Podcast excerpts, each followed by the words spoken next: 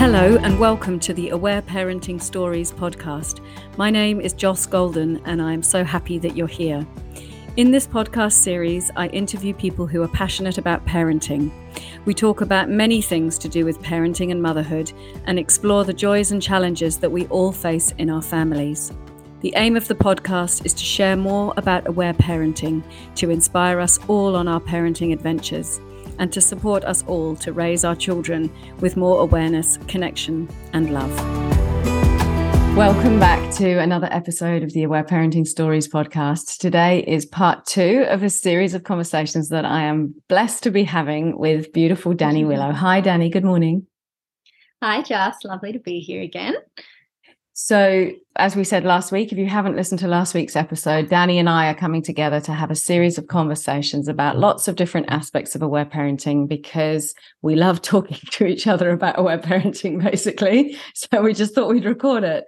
And we're going to be covering all kinds of different things. And today, the topic that we're going to be talking about is connecting the theory to the practice with aware mm. parenting. Anything you want to say about that, Danni? Mm, just excited to be here and have these conversations again. And I think it's really important. I think when we're starting out aware parenting, often we might have you know, listened to some of the aware parenting podcast or we might be reading the books. And I think when we want to really start to embody it in our own homes, it's really important to really understand the theory so that we can shift into how to show up more for our kids and the more i think often we have to hear it multiple times before we even and sometimes even when I, you know i listen to you and i think oh gosh that's such a beautiful way of explaining it or gosh i hadn't thought of that before and you know so i think the more we hear it the more we can start to embody it and understand it and i think that was kind of our purpose for sharing it in this way which is different to other ways that aware parenting has been shared. Mm, yeah i love that and i think it's very common for us to, like you say, need to hear this many times. And each time that we go through these things, I learn more things too, like you were saying. And I think increasingly people are coming to aware parenting from the beautiful aware parenting podcast that Marion and Lael have put so much work into. And now Marion is continuing in her beautiful way. And whilst podcasts are beautiful spaces to to learn stuff there are other parts of the picture that it's helpful to highlight i think mm. and certainly um, when i started aware parenting i read all of her books all of aletha Solter's books and, and often people say to me when i ask people in like pre-consult questionnaires how did you learn about aware parenting and how familiar are you with this most people now aren't reading all of aletha's books and i think all of Aletha's books are really worth reading many times in order to get all this. But what we're trying to do in this episode is to put as much of the theory as we can, um, offering it, I suppose, in ways that are really accessible for people to understand. So we have come up with this beautiful way of imagining many of the aspects of aware parenting in putting together all of these lists of three. And these lists of three came from initially Aletha's amazing work, where she does offer lots of this theory in these really manageable, clear lists and maps. And then, of course, Marion Rose added to that, extended that, and further developed those beautiful lists in order to really clarify many of these aspects. And for us, it was really relevant too. Do you want to talk a little bit about that, Danni? Yeah, so Joss and I together co facilitate the Exploring Aware Parenting community. And this was something born out of a bit like the podcast. I think we shared a few episodes together on here and then we just loved talking and being together in this space. And Joss one day said to me, Why don't we like run a community together? And here we are eight months later, and it's been amazing. But when we were coming together and sort of visioning what it's going to be like and what it's going to look like, and what did we want our little symbol that symbolized the whole community together, we ended up, we started off with one circle. And then um, I said to Joss, it would be lovely if we had three, and they sort of symbolized, you know, you holding one element, me holding the other element, and, you know, aware parenting and the community. We're all in this community together and having these three interlocking rings. And then just put together and she was like oh my god it's it's the threes. Everything in aware parenting comes in threes. And then you you listed off all these things and i'm like how perfect is this? And so in our community, we've actually gone through this list quite extensively and talked about how this then relates for us to, yeah, those three rings and how they interlock and everything in aware parenting coming in three. So, yeah, did you want to add anything to that? No, that's it. That's exactly how it was. Yeah. so that's what we're going to be going through today all these different lists of three yeah. So shall we start? And yeah, just want to really acknowledge both Aletha and Marion and their amazing clarity and wisdom and and the way that they describe things in in ways that are mm. so so accessible and yet so so deep and profound at the same time. So shall we start with the first list of three, which is the three core aspects of aware parenting? The Definitely. first being physical closeness and bonding, having prompt and sensitive attunement to our children, offering prolonged breastfeeding where possible. Mm-hmm. And this is really such a central part of aware parenting. And I love that it's the first aspect because it is the basic foundation, isn't it? And when mm-hmm. When when we look into how our ancestors would have raised children and how many cultures who still live deeply connected to their indigenous ways support children, it is very much prioritizing this. Mm-hmm. So, this is really how we evolved to live as humans, closely connected, particularly in our very early years, with this powerful prioritization of, of attachment and safe physical connection. Mm. Yeah. And I just think a lot of people who choose to do attachment parenting, like often we find that this is the part that really resonates for so many people. And it is about this idea of having those prolonged breastfeeding for as long as feels good for everyone and just that physical closeness the co-sleeping the sensitive attunement you know always being there and being together the physical touch which i think is so important so i think often that's what really resonates with lots of people and that's what calls to them when they sort of start to delve into the different parenting paradigms Mm, and this is certainly where I started. And yeah. when my first child was born, this was my priority, absolutely. And I prided myself on on always being by his side and always holding him. And I loved it. And it really supported us to to make this beautiful, strong bond. And uh, I mean, I know that often for women it can be really tricky, particularly if you've had a very traumatic birth experience. So mm. often in, that's when the other aspects of aware parenting are so important for the child and for the mother in order to to help support this beautiful connection and this relationship that that is set up right from the beginning. Yeah love that. So the second core aspect is not using punishments or mm-hmm. rewards and instead looking for underlying needs and feelings as well as peaceful conflict resolution in our families.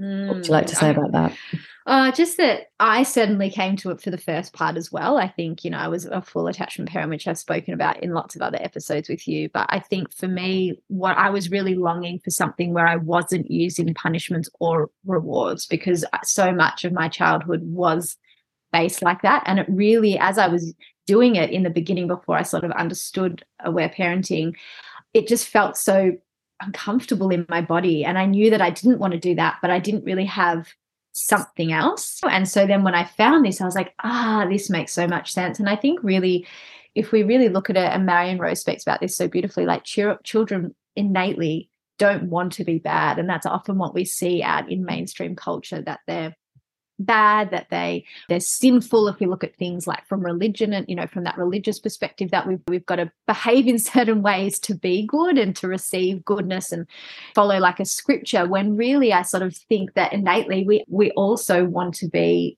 pure. And we come you know if we look at children they're so pure and they're so innocent.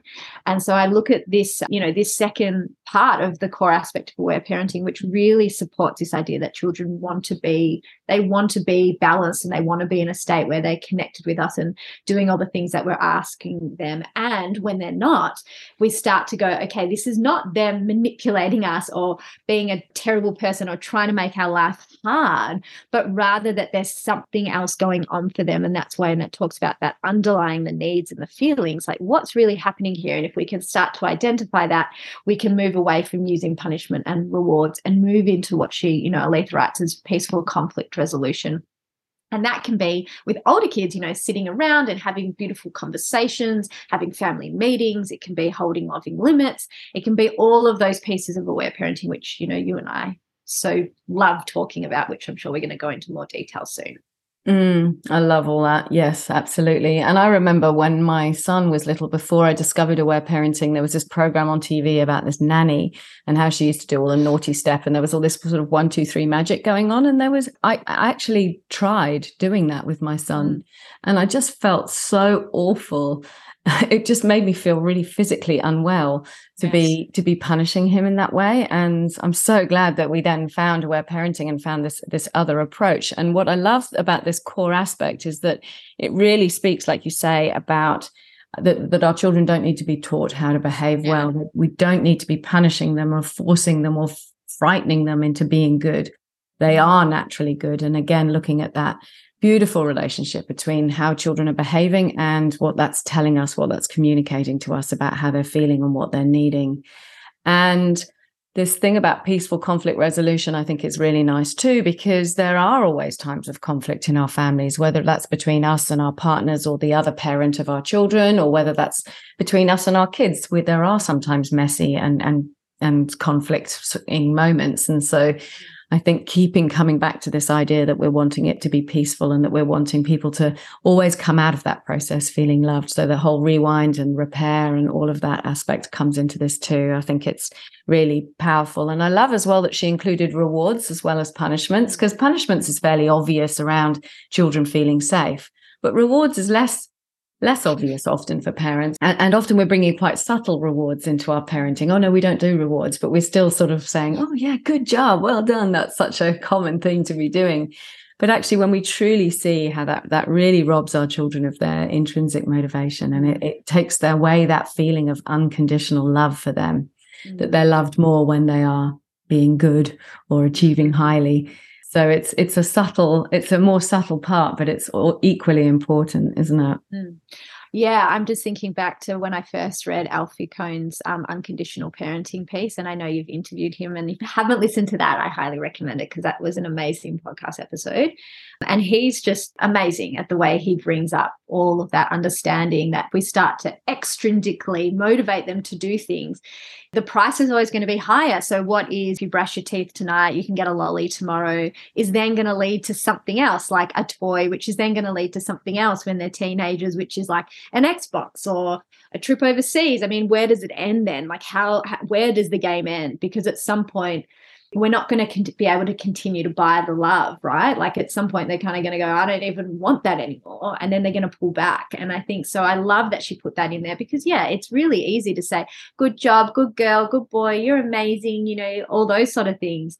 But really, it's that you've got this, like you, you did it it's got nothing to do with me as the parent. Actually you know you brush your teeth you did that or you came down the slide. Wow you did that. It's really back on them. And i think it's just the little things that they like you said those subtle little things which we can go into rewarding and that does cause a lot of damage as well. So i think mm-hmm. both of those pieces are so important and a core part of aware parenting which i love so much. Yeah. Yeah, so good. I mean, we could do a whole episode about each of these things, couldn't we? so, the third in that list of core mm-hmm. aspects is helping our children to heal and recognizing that stress and trauma are the cause of behavior and emotional difficulties, and that crying with loving support and play and tantrums and raging are really powerful healing tools for our children. And this is such a big, big part of aware parenting. And it's often the part that people get most stuck on initially or most fixated on initially. And we're like, we just want to get the feelings out. because when we can see that there's feelings causing behavior, we're really, really motivated to try and support our children to get them out. And so that they will then return to balance. But it's it really requires the other two aspects to be really firmly and lovingly in place in order for the third one to work. Yeah, I, I think that's exactly it. And I, I often think something I really want to highlight, and you said this in our community, which is often people come to aware parenting for the crying, like they really know and they've listened to the podcast or they've read a bit of the books and they're like, okay, I want to try this thing and really sit in space and hold the space. And and then they forget about the play. And I think play is it's a little bit forgotten about in aware parenting. You know, it's not often asked in a lot of questions, although it is starting to grow this idea that we can, through play, we can actually support of releasing a lot of the feelings through laughter and connection.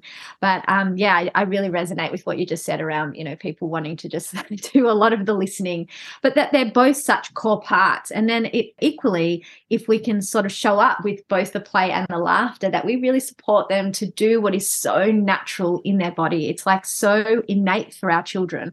And yet it might not be for us because maybe we've had childhoods and suppression and all that sort of stuff. But if we can show up for them with these techniques, we can really support them to move and come back into balance in a way that feels really good for them. Mm, yeah. And I love how Aletha describes that as well, because what it requires of us is to be really sensitively attuned to our children, to be able to see what's really going on for them. And then we can be supporting them in, in these beautiful ways so that we have to, we have the opportunity to recognize when their behavior is showing us that there's feelings there or when they are inviting us to play in particular ways. And if we misunderstand those cues, then it, it's much harder to support them. Whereas when we recognize that, oh, they're playing in a, it could be that they are starting to talk in a baby voice and want you to do everything for them when they've had a new sibling arrive. And if we see that from a traditional parenting perspective, we might think, oh, they're being annoying or they're being demanding or they're being difficult. And whereas when we see it from an aware parenting perspective, we recognize that as an invitation to heal for them that they're actually asking us for. And then we can move in with some regression play and, and that often shifts things in a really profound way for them. So yeah, it's a really, it's a beautiful part of the game. Yeah, love that. Mm. So would you like to say anything else about those core aspects, Danni, or should we move on to the next three? Um, just that I love them. That's all. I think they're amazing, and I'm so grateful to Aletha. But yeah, that's all. Let's let's move on to the next three. So holistic, isn't it? Such a holistic. It is. Way. Amazing. Yeah. Okay. So the next list of three is in relation to the three elements that are always behind our children's challenging behavior. And of course, this applies to our challenging behavior too. And that is our thoughts, our unmet needs, or painful feelings. So mm. let's start with the thoughts. What would you like to say about that? Well, I think it's our inner, and a lot of it is our inner dialogue, isn't it? And I, I, maybe want to start with what's happening for us because I think you've spoken to that already so beautifully. Like if we're seeing our children in a particular way, like they are being naughty, they are being manipulative, if they are showing up, they're, they're just doing this to make my day hard, you know, they're purposely throwing things or they're having a tantrum instead of acknowledging that maybe there's just feelings or an unmet need there, of course it's going to be hard for us to show up in this way for them, right? And so a lot of it has to do, I think, with unpacking our own conditioning and what's happened to us in our childhood and acknowledging that what a lot of us experience growing up was normalized, but not necessarily what's normal. And that we really went through, maybe have been through experiences that are not very enjoyable, but we can actually shift that and change that for our children. And I think the first part is just to stop and to connect in with what am I telling myself about my child right now? And can I shift that to some of the things that we're talking about here today. So, can I move it into maybe there's something going on for them? Maybe they've got an unmet need. Often I always go through the checklist. Are they hungry? Have they been to the toilet? Are they tired, particularly when there's little ones? You know, what's really happening here? Is there a, a physical need that I haven't met? Is there a need for, for just for closeness and I haven't been available? Have we been apart for each other? Maybe they were at childcare for the day or whatever was happening. Like, has there been disconnection? Connection. And then if all of those things are kind of ticked off and you go, well, I can't, it's not those. Okay, well, then this is probably more about big feelings. Maybe there's some accumulated stress. Maybe there's even some unhealed trauma, a mini trauma or a major trauma, and shifting into really being there with them. So I think that's the first part for me is identifying and shifting the, the narrative. Mm, yeah, absolutely. And of course, when we do that and we check in with ourselves, we are much more likely to stay connected and compassionate with our children in a way that can actually support them with whatever is going on for, for them. And like you say, if we're telling ourselves all these things about our children, they're being annoying, they're being difficult, they're winding me up, or, you know, all of these things that are such common impressions in our culture, it's really hard to stay connected and loving and compassionate towards them. And the other thing is in relation to our children and their what they are believing or understanding or thinking about the world. And so sometimes it is that our children are behaving in certain ways because they don't understand. It might be that they're running towards the road because they don't understand that the road is dangerous. And so giving them information can be really helpful as a first response sometimes to their behavior. And we do need to make sure that our children do understand. And sometimes we sort of take it for granted that they understand things and they don't. But if we give our children information and they are continuing to behave in these challenging ways for us, then we can really understand that it's not information that they need in that moment. Mm-hmm. And if instead we are continuing to tell ourselves that it is that they don't understand, mm. then we, again, we're much more likely to go into this disconnection and, and feel, start telling ourselves painful things about our children. It's it's an important part that we do offer this to our children, that we make sure that they understand what we're saying or, or what we're needing from them. But if they're not responding after getting this information in the way that we are wanting them to, we can be really clear that it's not information. So we don't need to keep saying, oh, it's not okay to hit or, you know, be gentle with the dog or whatever it is. They understand. And often, again, from this perspective where we can see the goodness in our children, we know that often they do have that information. They know there's, there's just something getting in the way of, of them being able to do that in that moment. Mm. I just think that's so important. If if anyone wants to take away anything from the podcast so far, I think that's it because I think in a lot of consults that I do, I really hear parents say to me, "But they're they're too young to understand that." You know, like they're 2 or 3, like they don't understand that. And so part of me goes, we have to stop having the expectation that they understand everything because we've had X amount of years on the planet and we know about the world and they're little and we're their guide, right? So we're showing up and we're protecting them. But another part of me goes, they actually understand so much more than I think we as a society give them credit for. Like I really do think, and sometimes I think they understand more than a lot of adults in the world, you know, like they really have quite a clear understanding of the world. But I love what you've just said. And I think that is so important that if we, say to them about you know a lot of kids run away. That's often something that you and i we've spoken about before where you know kids run away. And you and i have not experienced that personally. I've never had the girls run away from me. But it, it is a thing that a lot of parents experience. But it's like if we're giving them the information or or they're hitting and we're saying i'm not willing and i'm not willing and i'm not willing I think that's so clear, isn't it? That is like the evidence that you need to go, okay, this is clearly not about the information because even at three, innately they don't want to hit. They do not want to run away. They do not want to you know annoy the cat. They do not want to purposely pull the pots and pans out the kitchen to to do this to annoy you. It's like something's happening for them here.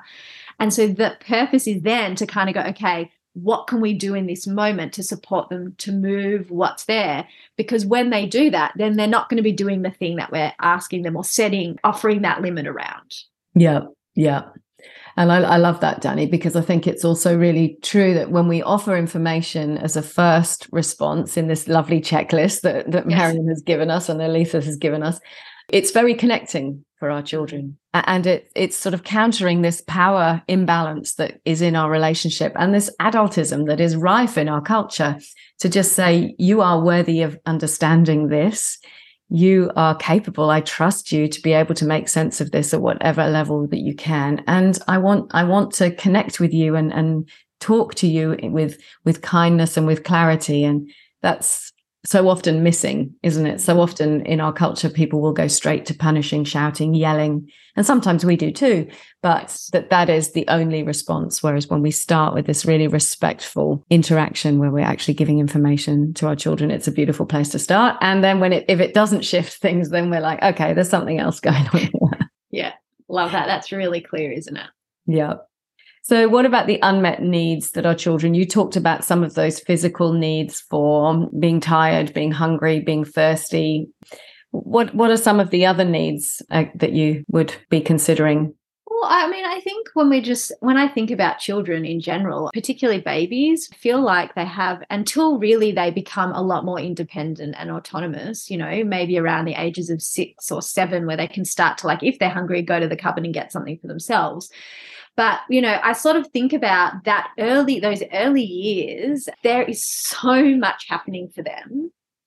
And I really think that we we don't really have a full understanding as a society as to how many feelings children have because even for a toddler or a young child say 3 or 4 or 5 it's like we often tell them when they're going to wake up or they they might wake us up but then it's like we tell them when they're going to have breakfast when they're going to get dressed where they're going during the day. Often if they're going to care there's lots of power over happening at care. You've got to sit at a table and eat when I tell you to wash your hands change your nappy. So all day they've got these adults guiding or telling them what they have to do. And so it makes so much sense to me that when they come home from those places or even just a day with us, you know, often we might have a to do list of what we're going to do. And we'll often go, okay, you know, we're going to go to the park and then we're going to go to the supermarket and we're going to come home and then we might have some quiet time or you might have a nap and, you know, I'm going to lie with you to sleep. But we've got this whole idea in our head.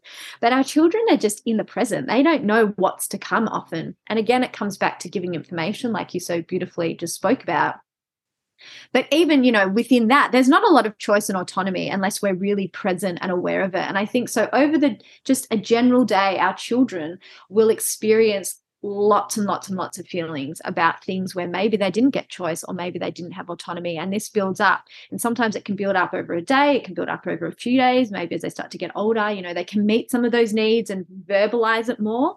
But then again, things will happen where maybe they wanted something and they weren't able to get it, or they wanted to do a play date with someone and it didn't work out.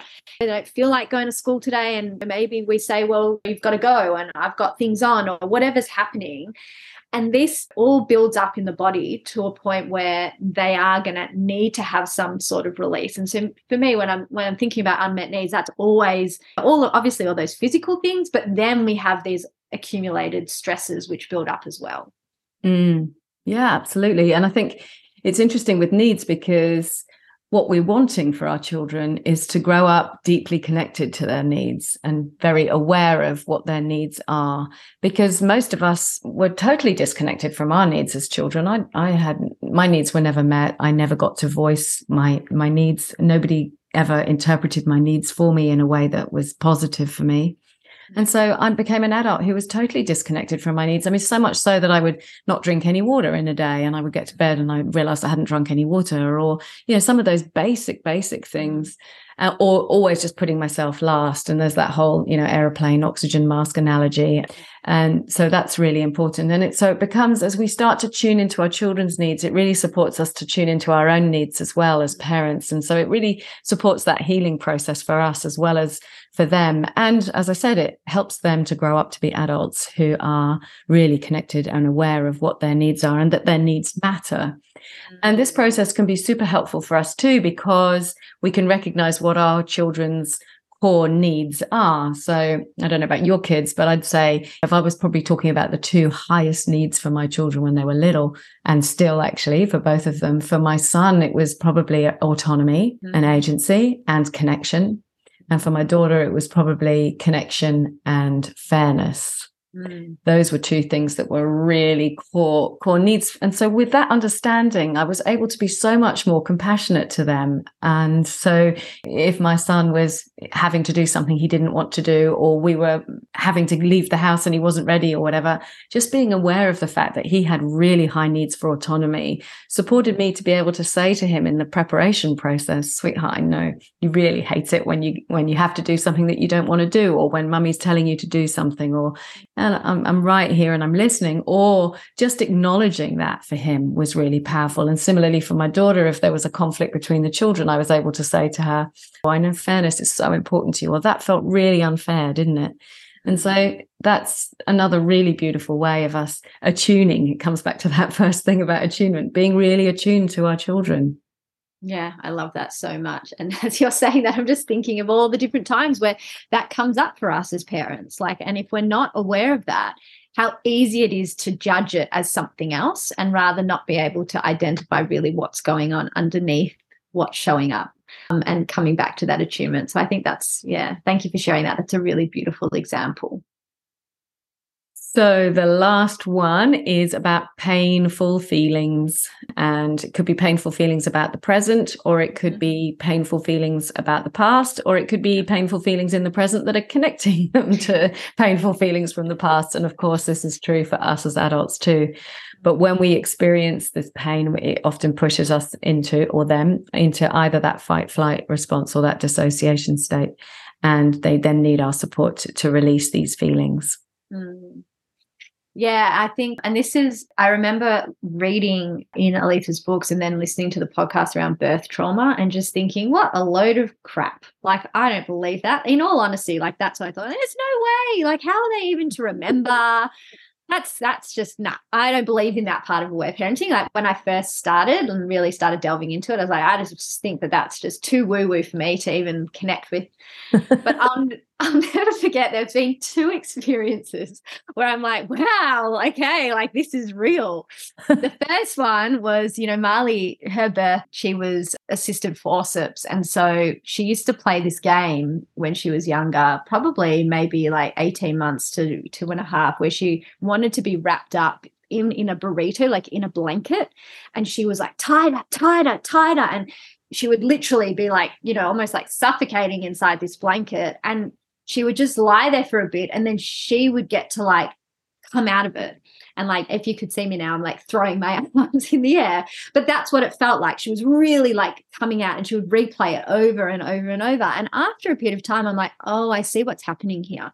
She's replaying the part of her birth where she didn't have choice and autonomy around when she got to come out, that she was taken out. And here she is, like being squished inside. And, you know, often when I read, when we talk about her birth, she was like, Mummy, I was inside of you and I didn't want to come out. I just wanted to stay in there because it was so cozy. You know, this is the language that she's using now at, at five and six. But in this moment where she was like, she didn't have that vocabulary yet, maybe to explain to me how she felt, she was using it in this game. And we played this game. It went on for a year where she would, we'd call it the Rito, wrapped in a burrito. She'd say, Rito, Rito. And I'd wrap her up and witness this experience of her almost like rebirthing herself over and over and over. So that was really powerful. The second time was less obvious to me, but I definitely, I felt it after. I was doing some physical holding with Kiki, which I'd never really done before. I'd done a lot of touching, but we'd moved to this place where I could see there was big feelings, and I thought I'm just going to try this. And I sort of brought her into my arms and had my arms around her, and I was holding her, and she was in the deepest release I've ever experienced. It was like screaming and moving and it was like really cathartic. And i was just holding her and sitting there. I had my arms around her and i'm saying i'm here with you. I love you. And i kind of at one point let her go to see what would happen because i thought oh maybe like maybe she does want to go. Maybe she's had enough. She came out and kind of looked around for a moment and then got my arms pulled them back around her and pulled herself back into me and continued to release and it went on for about 45 minutes, and I just stayed in it. I was really calm. I was so connected to her. And at the end, she was sort of like dropped down between my legs, came out, and kind of just looked at me and went, Okay, I'm back. And we just cuddled, and I said, I love you. And as I sat there and sort of watched her, and we reconnected back to that really beautiful attunement again, I went, oh my God, that was her birth. Like I just had this deep knowing. And it wasn't through words. She didn't say anything. We've never talked about it since, but I just had this deep knowing that she moved that piece for her to be able to come into the world and how much more she was in balance within herself after that. So I really feel like sometimes we might hear things, but when we, again, it's looking really below what's going on and really starting to understand that we have mini traumas and major traumas that happen throughout our whole life, and that this is the tool that can support them to move that. And it was just the most amazing experience I've ever had. Wow.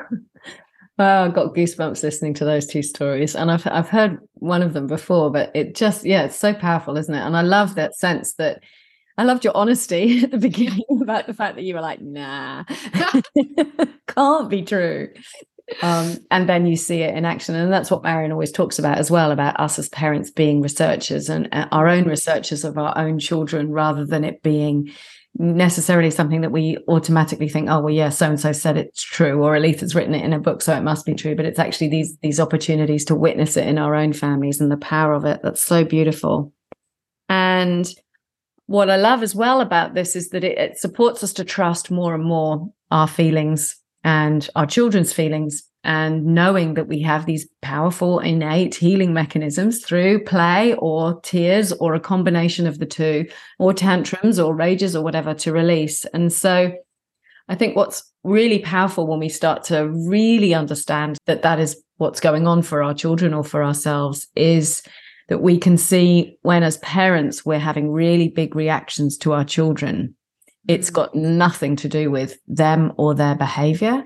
And it's got everything to do with us and our unhealed trauma and our parts that are being touched. And again, I remember when I first heard that, mm-hmm. I think it must have been, I read it somewhere in one of Aletha's books, can't even remember. But at the time, I remember thinking, nah, that's not what's going on at all. It's just because the kid's been really annoying. So it's stressful. mm-hmm.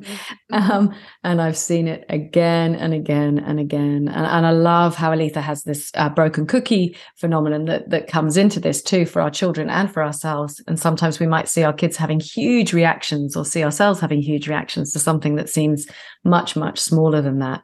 And when we come with that from a traditional parenting perspective, we would be thinking, oh, they're making a mountain out of a molehill, drama queen, you know, all of those kind of judgments. But when we see it from an aware parenting perspective, we're just so amazed by the wisdom of our bodies when when we're supported to use these powerful innate mechanisms that we have access to to offload so much stress and tension and suffering and to get it out of our bodies and how wise our bodies are sometimes to to sort of backpack onto some event in the present a whole load of feelings from the past mm. and then they're gone they're out that's it it's gone so yeah it's it's and i've just seen it happen and i know you have too and with with our families and with all the clients yes. we work with as well but it's just phenomenal mm. yes oh, I just want to like sing it to the rooftops, you know, that sort of vibe. Like, I really want to just like shout it out there because that really is the most amazing part about it. And I think when we can link in often what's happening for us in the present with what's happening in for something painful for us in the past it gets so much clearer that this is not a, about them it is about us and then that's why you know you and i are so big on supporting people to go and get the support they need whatever that looks like for them to really be able to do this work, to be able to show up in these ways, because we all sometimes we don't even necessarily remember what's happened in our past. It's more just an embodied feeling that's mm-hmm. coming up, you know, whether that be frustration, powerlessness, rage, resentment. And we can work with that. We can work with that feeling to release it and to come back into the present and be with our children. And that's really what this is about.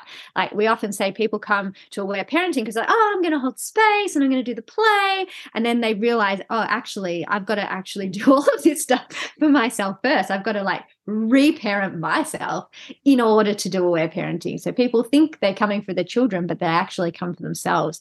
And how powerful that is to really have that revelation of, wow, I'm really shifting things.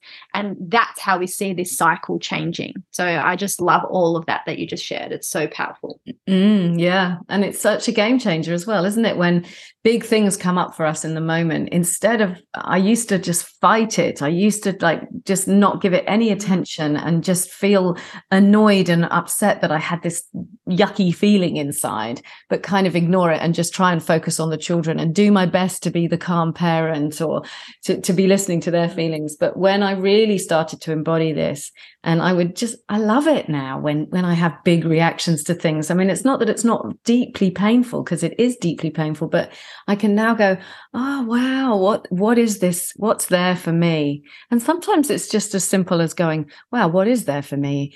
And actually seeing what's there for you and actually then just giving yourself a bit of love. Sometimes that you need external help with that process, but just even being aware and acknowledging that the, the parts that are yours really helps us to stay compassionate and kind to our children.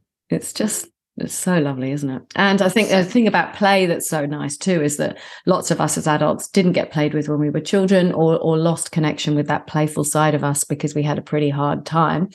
And when we recognize the importance of play and we see it in our children transforming and healing for them, we are really encouraged to bring some playfulness to our own lives and, and more laughter and more more laughter in connection with our children and more play in connection with our children, but also tending to those needs for us as adults as well. So that's also beautiful too, isn't it? Mm-hmm. Yeah, I love that. So The next one that we thought we might talk about is a sort of combination really of, of aware parenting and also polyvagal theory of Stephen Porges. I don't know if people are familiar with that or not, but if they are, aren't, I recommend going and having a read. But in Aletha's new beautiful book, Healing Your Traumatized Child, she talks a lot about the main central nervous system states that our children and ourselves can be in. And the first is this sort of hyper arousal, fight flight state. The second is a, a, dissociation or freeze state. And the third is the sort of connected, calm, balanced state, which is known in this polyvagal theory as this ventral vagus state. But those are the three main. There are there are others, fawn and so on, but these are the three main ones that Aletha talks about. What what do you want to say about that, Danni? Well, I really want to hear you talk about this because I think that you speak so beautifully about it. Whenever, you know, we talk a lot about it in our community when it comes up, in whether that be in questions or, and I think you've got a really deep understanding on it. So, did you want to maybe share a little bit of a, of a definition for okay. each one? And then we can just weave in some stories of where we've seen that with our own children and for ourselves potentially. Sure. Well, Aletha talks about this these three things in relation to trauma, and she talks about how any experience that our children might have that is perceived as being traumatic or threatening or difficult for them can potentially push them into these nervous system states. And this all happens spontaneously. And then often if our children are rem- reminded in some way of an initial traumatic experience, they get repushed back into these states. And often know, these states are states that we're designed to be in temporarily for a short period of time in order to survive threat. This is how it evo- you know, how we evolved. And they're not designed for us to be in these states chronically. So she talks about the hyperarousal or fight flight state. And she describes, I really recommend people reading her book, Healing Your Traumatized Child, because she talks in real detail about the neurobiology of these states. But essentially, what happens in that state is that our sympathetic nervous system is activated and we produce adrenaline and cortisol. And it that often shows up in our body in, in terms of big big movements and the blood flow is is pushed out from our internal organs to our legs and to our arms so that we can literally fight. And this is what our ancestors would have used to to survive if if we were attacked by a lion for example we would either fight the lion to survive or we would run away and this is often experienced in humans as, as anxiety. It's this feeling of arousal and danger. The second one is this dissociation state or this freeze state. And in this, our parasympathetic nervous system is activated and we produce uh, adrenaline and cortisol as well, but we also produce dopamine and endorphins. And it, it shows up in ourselves as shutting down or switching off, dissociating and it is in, in, polyvagal theory it's it's described as being like the dorsal branch of the vagus nerve in high tone. And it's often experienced in adults as as depression that kind of shut down deep deep feeling and the third is this lovely state that we're aiming for and aiming to to activate and get back into through going through these other states and using our powerful healing mechanisms to come back to this state of connection and engagement. And in polyvagal theory, that's known as the, the ventral vagus, the social engagement system. And this is again using our parasympathetic nervous system. But in this aspect of the parasympathetic nervous system, it contrasts with the dissociation state because there's an absence of fear. So we have a feeling of safety. We're feeling calm. We're feeling connected. We're feeling safe and secure. And this is the balance that we're looking for in aware parenting when we're looking to support our children back to balance. It's this state that we're looking to support them into. And we can see then why like emotional safety is so important in, in aware parenting, such an important part of healing. So there are other states of our nervous system, but these are these are the main ones that are related to to aware parenting. Mm. I love that. And I think something that we we actually spoke a little bit about this last night in our community, and something that you said as I'm listening to you speak is it, it, can be confusing sometimes if we're like, oh, what state are they in? And you know, it's not, it's rather to sit with and try and work out what's happening so we can show up with the correct tools to support our children in what they're experiencing in that moment. Did you want to talk a little bit about that? Because you spoke about that really beautifully last night. I'm not sure what you mean. well, last night yeah. on um in our call, you were sort of we went through these different states, and you mentioned that like if our child's dis- disassociating, if we turn up with like the right kind of play in that oh, moment, yeah. that can support them. Or if we turn up, you know, like if we hold a limit in that moment, they might not be able to move through the feelings with it because they're dissociating. Yeah, sorry. Yes. um, so Aletha talks about the balance of attention, which again, I suppose would be a, a list of three potentially, because yes. what she talks about is the, the need for our children to have this sense that they feel safe and they also feel a connection to the feelings in order for healing to occur. So we want to have a state where the the feelings of distress and the feelings of safety are balanced. And so we offer that to our children through, through how we connect with them. And if there is too much uh, distress and not enough safety so it's the scales are tipped in that direction then our children aren't able to to process and to release and to use these mechanisms to heal and to to let go of this trauma because they don't feel safety and that's such a crucial ingredient of the process. And if on the other hand there is too much safety and not enough connection with the feelings then they also can't go into that. So, in the first state where there is not enough safety, they are pushed back into hyperarousal and they can often be re traumatized if they are in, in, that state. And, and if there's too much safety and not enough connection to the feelings, then they're likely to go into dissociation. Mm, I love that. And I think that is just so it's such an important part of understanding when we're coming and working with our children in this way we are like like marion and you mentioned it's like we're researchers and we really have to start getting really good at observing and identifying what's really happening for them so that we can show up and maybe bring in that bit of play when they are in one way, like that hyperarousal. Maybe that's when we can bring in the play and sort of move through these feelings together or set a limit so that they can get to those feelings that are underneath. But again, it, it has to have a certain amount of safety that comes in next to it, right? Because otherwise that's going to tip, like you mentioned. And equally, if they're disassociating and they're in that state, that wouldn't be the time to like their thumb sucking, pull their thumb out their mouth and be like, I'm not willing for you to suck your thumb, right? Right. Because then that is going to re traumatize and not bring in the safety that they really need to release the feeling. So I think it's really important, even if we, we kind of go, well, that just is really sciencey and I, I don't quite grasp it. it. It's more about understanding the different phases that they can go in. And more importantly, how we as the adult can show up to support and to work with it so we can get back into that balanced state that you were speaking about.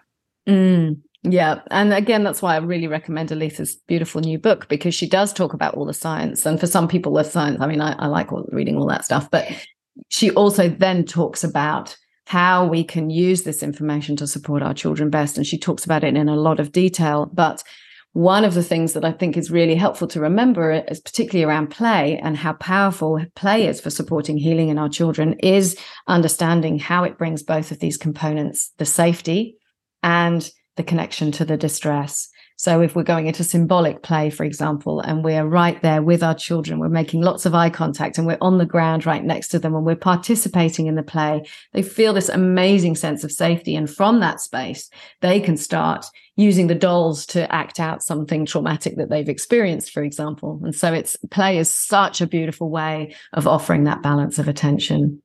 Mm, yeah, I love that. That's so important, isn't it? Yeah. Yeah. yeah. Is there anything more you wanted to say on that? No, not really. I, am just okay. I'm aware of the time, Danni, and I'm thinking we've got quite a lot more to say. So we might do two episodes two. on this. Yeah, I agree. Thinking and, the exact same thing. so I'm just wondering if we want to just give uh, some examples. Again, you gave that beautiful example of, of the birth trauma healing. Are there any other examples that you might want to give about how you've supported your children through through listening to feelings or through play or other times that you've brought in this focus on on some of these things? Um, I want to think of a time that I haven't really spoken about because I know we've done lots around the dummy. I think I've spoken about the hair brushing example before, which was really about listening to my own feelings first. I want to think of another time where I really had to listen or move in. I mean, I, I think with my girls, what I've noticed, and I, I have spoken about this, but maybe not on any of the podcasts, is that they both need different things. And I think when Kiki was born, I just assumed that it would be exactly the same. Like, oh, we've done this before. And so she'll just be the same as what Marley is, but really that their structural makeup is different. And one of the things I've really, really felt into, and particularly in the last sort of year, is that, you know, because Marley didn't have that initial beautiful start to life with aware parenting, her nervous system naturally moves into suppression because I suppressed her for so long. And so she needs a lot more from me to show up with that safety to show her that I really am here and I really am willing to listen. And I would say it's only been in the last year and particularly maybe even the last six months where I've really noticed that in the beginning, I had to really like take her into a room, shut a door, sit in front of the door, do that beautiful dance, this balance of attention of coming in, going out, coming in, going out, to really allow her the opportunity to get to the feelings to have the release. And there was a lot of unsuccessful times in that, I feel. There was a lot of me powering over, like moving into this place of you need to have this release instead of truly coming from that grounded presence of I'm willing for you to have this release and I'm starting to see this great shift now where because it's it's like she knows now that I can really offer her that it's taking less and less for me of doing that that we can do it in other places. So before it was mainly just happening in her room, it needed to be in a physical space and it needed to be quite physical like I'd have to move into holding. Now I can come really gently and maybe just gently touch her back and say, you know, this this morning for example it was Kiki had five coins and she had one. And it was like oh exactly that fairness you know it, it feels really unfair that kiki has that and you don't have that and that must be really hard for you. And then just into that into those those feelings straight away. Whereas Kiki, on the other hand, sort of came into the world, and you know, I found aware parenting when it was like it was four months, and maybe I didn't do as much with her, but I was uh, definitely more aware of it a lot earlier. And so her natural state is to go into feelings quite quickly. And so I often don't have to do very much. She will move there so much quicker. But to stay in that place, it needs a different, you know, where with Marley, I, I sort of feel like I had to work to go there. With Kiki, it's almost like if I go there too much, then she'll pull herself out. And often what I do for Marley, which is to be quite physical and to, to touch and all that sort of stuff for her is really needed. But for, for Kiki, if I go in and I'm really like, no, and that sounds really hard, and she pulls herself straight back out, she's like, that's too much. So what we're really talking about, I feel like is really symbolic of what I'm seeing. And it, it it's teaching me that we all need something different when we have someone showing up for us. Just like for me, there are certain people I feel really safe with and that hold me, and I can really connect with those feelings because maybe they reflect something really beautiful or they hold me in a way that's needed. Where there's other people where I feel like, nah, that doesn't feel this that right for me, and I don't really go to the same place. And so I think it's acknowledging that as humans, we're complex and that we're all designed differently and we all have different needs. But I'm really starting to feel into this idea that each child has and needs something different of us. And I think that's really, in a nutshell, what, what we've sort of spoken about previously today. Mm, that's amazing. I loved how you described that. Absolutely. And I think, yeah, our children are all unique. And that's why this beautiful approach isn't like a one size fits all. It's always about tuning in. And that's where the attune, we come back to that attunement again, doesn't, and, and, yeah, I loved how you talked about it as being a dance because it, it is a, a dance. And that suppression is is so common for children. In fact, all children, I imagine, will be suppressing feelings to some degree mm-hmm. because they're so dependent on us for such a long time as a species, for such a long time on us, and they can't run away and they can't fight. And so it's very, very common for children to go into that dissociation. So it, it is such a such a beautiful dance how to support them out of that. And yeah, I noticed that with my children too. Certainly, like how they responded uh, or how they were best supported when they had feelings. Certainly with my son, because I didn't listen to feelings and I suppressed his crying when he was young because I didn't know about aware parenting till he was like two and a half.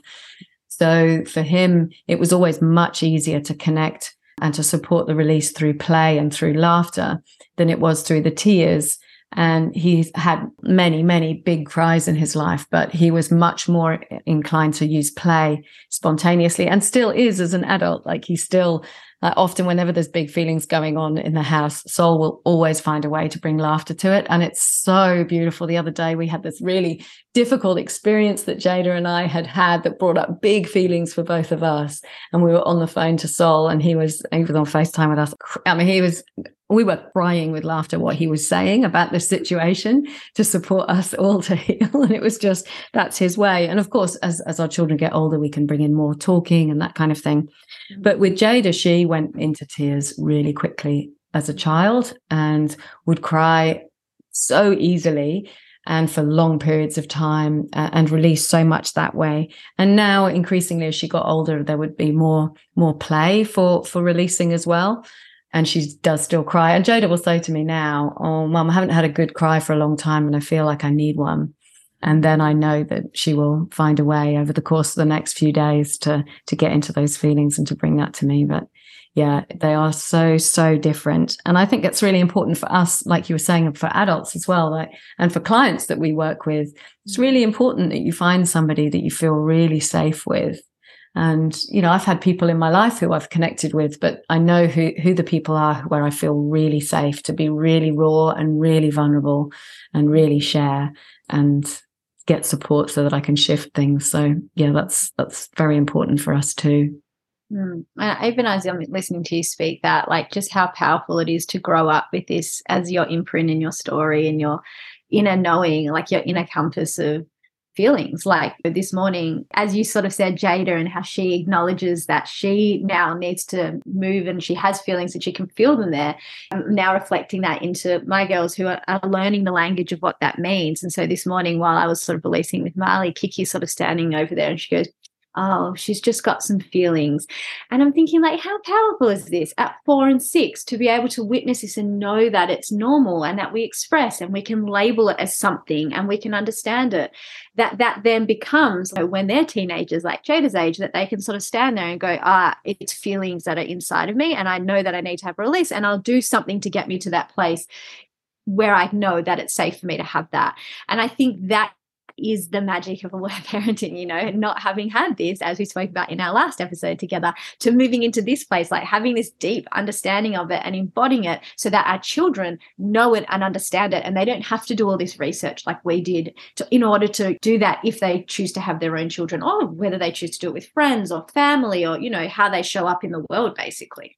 Mm, yeah, yeah, I love that for for our children so much, and that they know that yeah, if they've got feelings, they can reach out for support. It doesn't mean there's anything wrong with them. It's not something that you have to be ashamed about or deny or push down. Or you actually just find find spaces to get that support that you need. I love that. Yeah.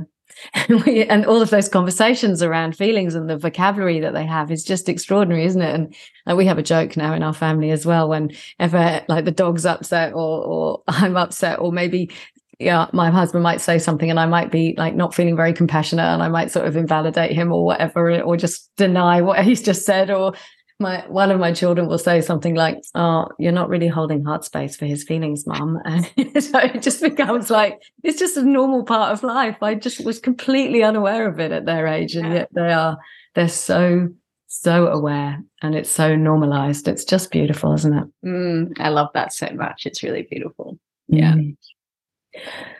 Wow. Well, I think that might be a beautiful place to end. We will come back to talking more about this other aspects of, of lists of three. I want to just acknowledge again Aletha and Marion for their amazing work. This is not, you know, this is our understanding of their amazing work. And thank you so much, Danni, for sharing your beautiful wisdom. I love how our conversations just flow and we share examples and hopefully this has been helpful for people listening. If you've got any questions after hearing this, please get in touch with us. We'd, we'd love to answer them. And again, if there's anything you'd like us to talk about, please let us know. Mm, Thanks so much, so much. That was beautiful. Thanks so much. Sending love to everyone. Thank you for joining me on Aware Parenting Stories. I hope you enjoyed this episode. To find out more, please visit my website www.awareparenting.com.au and follow me on social media at Aware Parenting with Joss. I wish you much connection and love on your parenting adventures.